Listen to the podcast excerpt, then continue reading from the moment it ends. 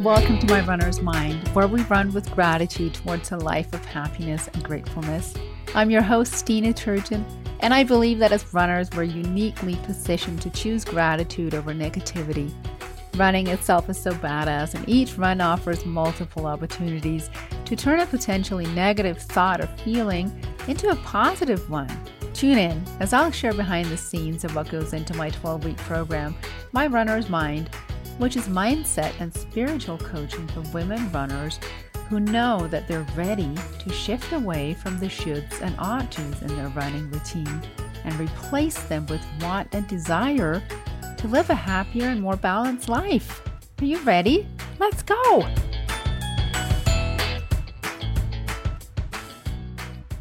Hey, friends, runners. Maybe you're dreaming about becoming a runner. Maybe you ask yourself if you're really a runner. Either way, welcome to episode 105. So, at the recording of this episode, I came back from a magical run this morning. It was one of my three retreat runs. I love to run these runs ahead of the retreats that are coming just to kind of check out if there are any changes to the trail or anything that has happened since last summer. Anyways, the road that this trail is on, which is a dirt road, is closed for maybe eight months out of the year. It really doesn't open until actually the middle of this month. So right now there's no motorized vehicles. There's really literally no people on it. So it's pretty spectacular. It's just me and a good friend. The wildflowers were incredible because we've had so much rain here in Wyoming, unlike previous years. There was a lot of moose scat. You could just tell there'd been wildlife and whatnot just so lush, so green. It brought up a word to my mind, verdant, that green, kind of like an electric, well hydrated type of green, right? When you can just tell that it's just been well moistured. So, such a pretty run. And I just feel really great and so excited. And it just really reignites all my juices for the upcoming retreat. And so, before I forget, I want to let you guys know we're down to two spots left for this year's running retreats. What? So exciting. Two spots left for the August retreat, for the Running Aligned Body and Mind retreat. This is your opportunity to gain skills for a lifetime of injury injury free running. Come learn how to make running a vital and enjoyable part of your life while running three incredible runs with me and a couple of other women. All right, so switching into the episode here.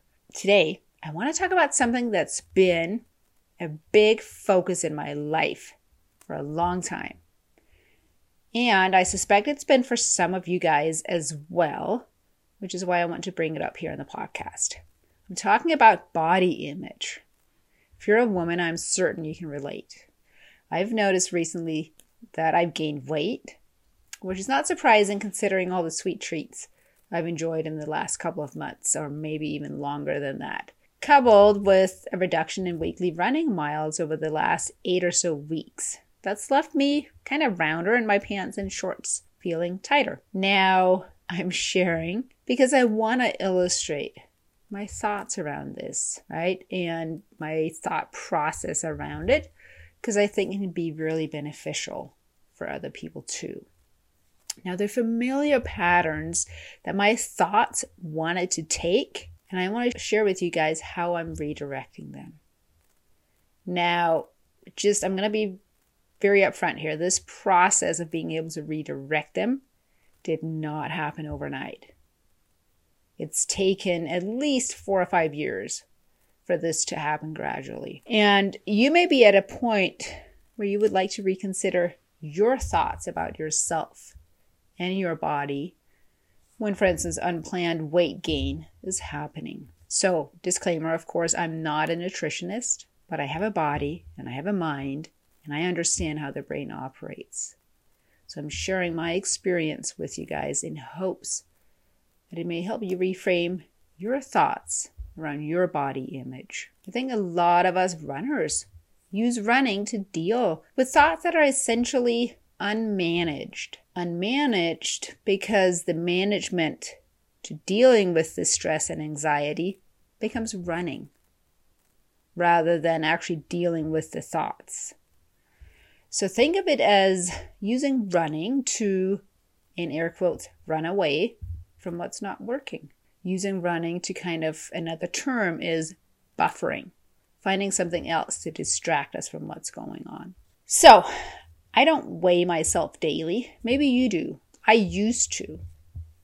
As I recognized my weight gain, I noticed how my brain was ready to rush down that familiar neuronal path of negative self talk, which used to involve shaming myself verbally for allowing this weight gain to happen in the first place in the first place as well as a feeling of disappointment for having to lose the dreaded weight feelings towards myself used to be steeped in self loathing, resentment, and insecurity when all of this happened. I'm telling you, it was so familiar that moment. It was like watching a movie for the umpteenth time. My whole system was ready to jump on the bandwagon of why did I allow this to happen? I can't believe I let it go so far. I'm so disappointed with myself, and so on and on. I'm sure I'm not the only one. Do you recognize this pattern in yourself, runner friend? Side note I've noticed a breathing pattern associated with this, which is shallow breathing because it doesn't expand the belly, you know, where you just breathe only to your chest. I used to hold a lot of shame around my belly area, which would explain my inefficient breathing pattern. Shallow, tense breathing creates anxiety, however. Once I put the two together and changed my breathing to allow full, deep belly breaths, my worry thoughts lessen dramatically. It's like magic right under my own nose. So, my typical reaction pattern to weight gain would be limiting calorie intake.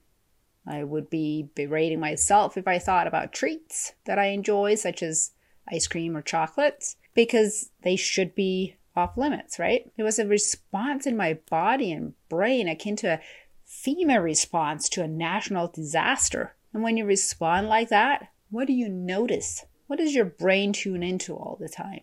Well, you notice more of all the things you can't have or you won't allow yourself to indulge in, right? It's, it's pretty much like a border collie seeing a band of sheep, but not allowed to go round them up.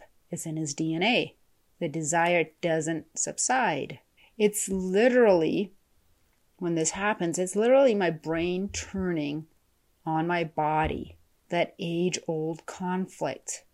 It's founded in fear and deep distrust of myself, distrust from lack of knowing and understanding myself. I wonder if you can relate to this. And I also wonder if it's if it's not how we're conditioned really by society. What do you think, runner friend? I think so many of us are products of solution oriented marketing and teachings. Solutions that provide a quick fix, solution that separates us further from ourselves. Just do this real quick, maybe a couple of weeks, and then have these results. These days, I'm traveling a different road. The road of loving what is, the road of compassion towards myself, and trusting that if I desire to re- release any weight, I'll do so. It opens up a conversation with myself, one where I get to ask good questions like, What do I make weight gain mean about myself? Those are tough, yet needed questions to ask and answer for ourselves before we move ahead. Because this work, this thought work, will strengthen our knowledge of ourselves and build trust in ourselves. It'll get us to those subconscious layers where we truly operate from. It'll give us trust, and this trust will become the foundation for a happier, more joyful relationship with ourselves. You might wonder where my journey of compassion first started. Well, it really started by creating awareness around my inner critic. exposing it, and drowning it out in favor of positivity and gratitude, especially gratitude towards myself. This is a conversation for another day, but if you'd like to hear more, let me know. Clients that do this work with me have experienced, and I'm quoting, massive shifts, and they've found themselves becoming a priority, as well as their own best friend. That's pretty powerful. Traveling the road less traveled towards healing ourselves, aka doing this mindset work, is powerful stuff, runner friend. I'll leave a link in show notes if you'd like to find out how you can work with me outside of my retreats. The format is one on one slash group work for about four months. All right, short and sweet today, runner friend, but I felt compelled to share. I don't think I'm the only one having these thoughts. Let me know if this resonates. Send me an email or DM. So, if running is our practice ground and we can turn every experience into fuel, then we can transfer it to the rest of our life and positively impact our whole world, just one run at a time.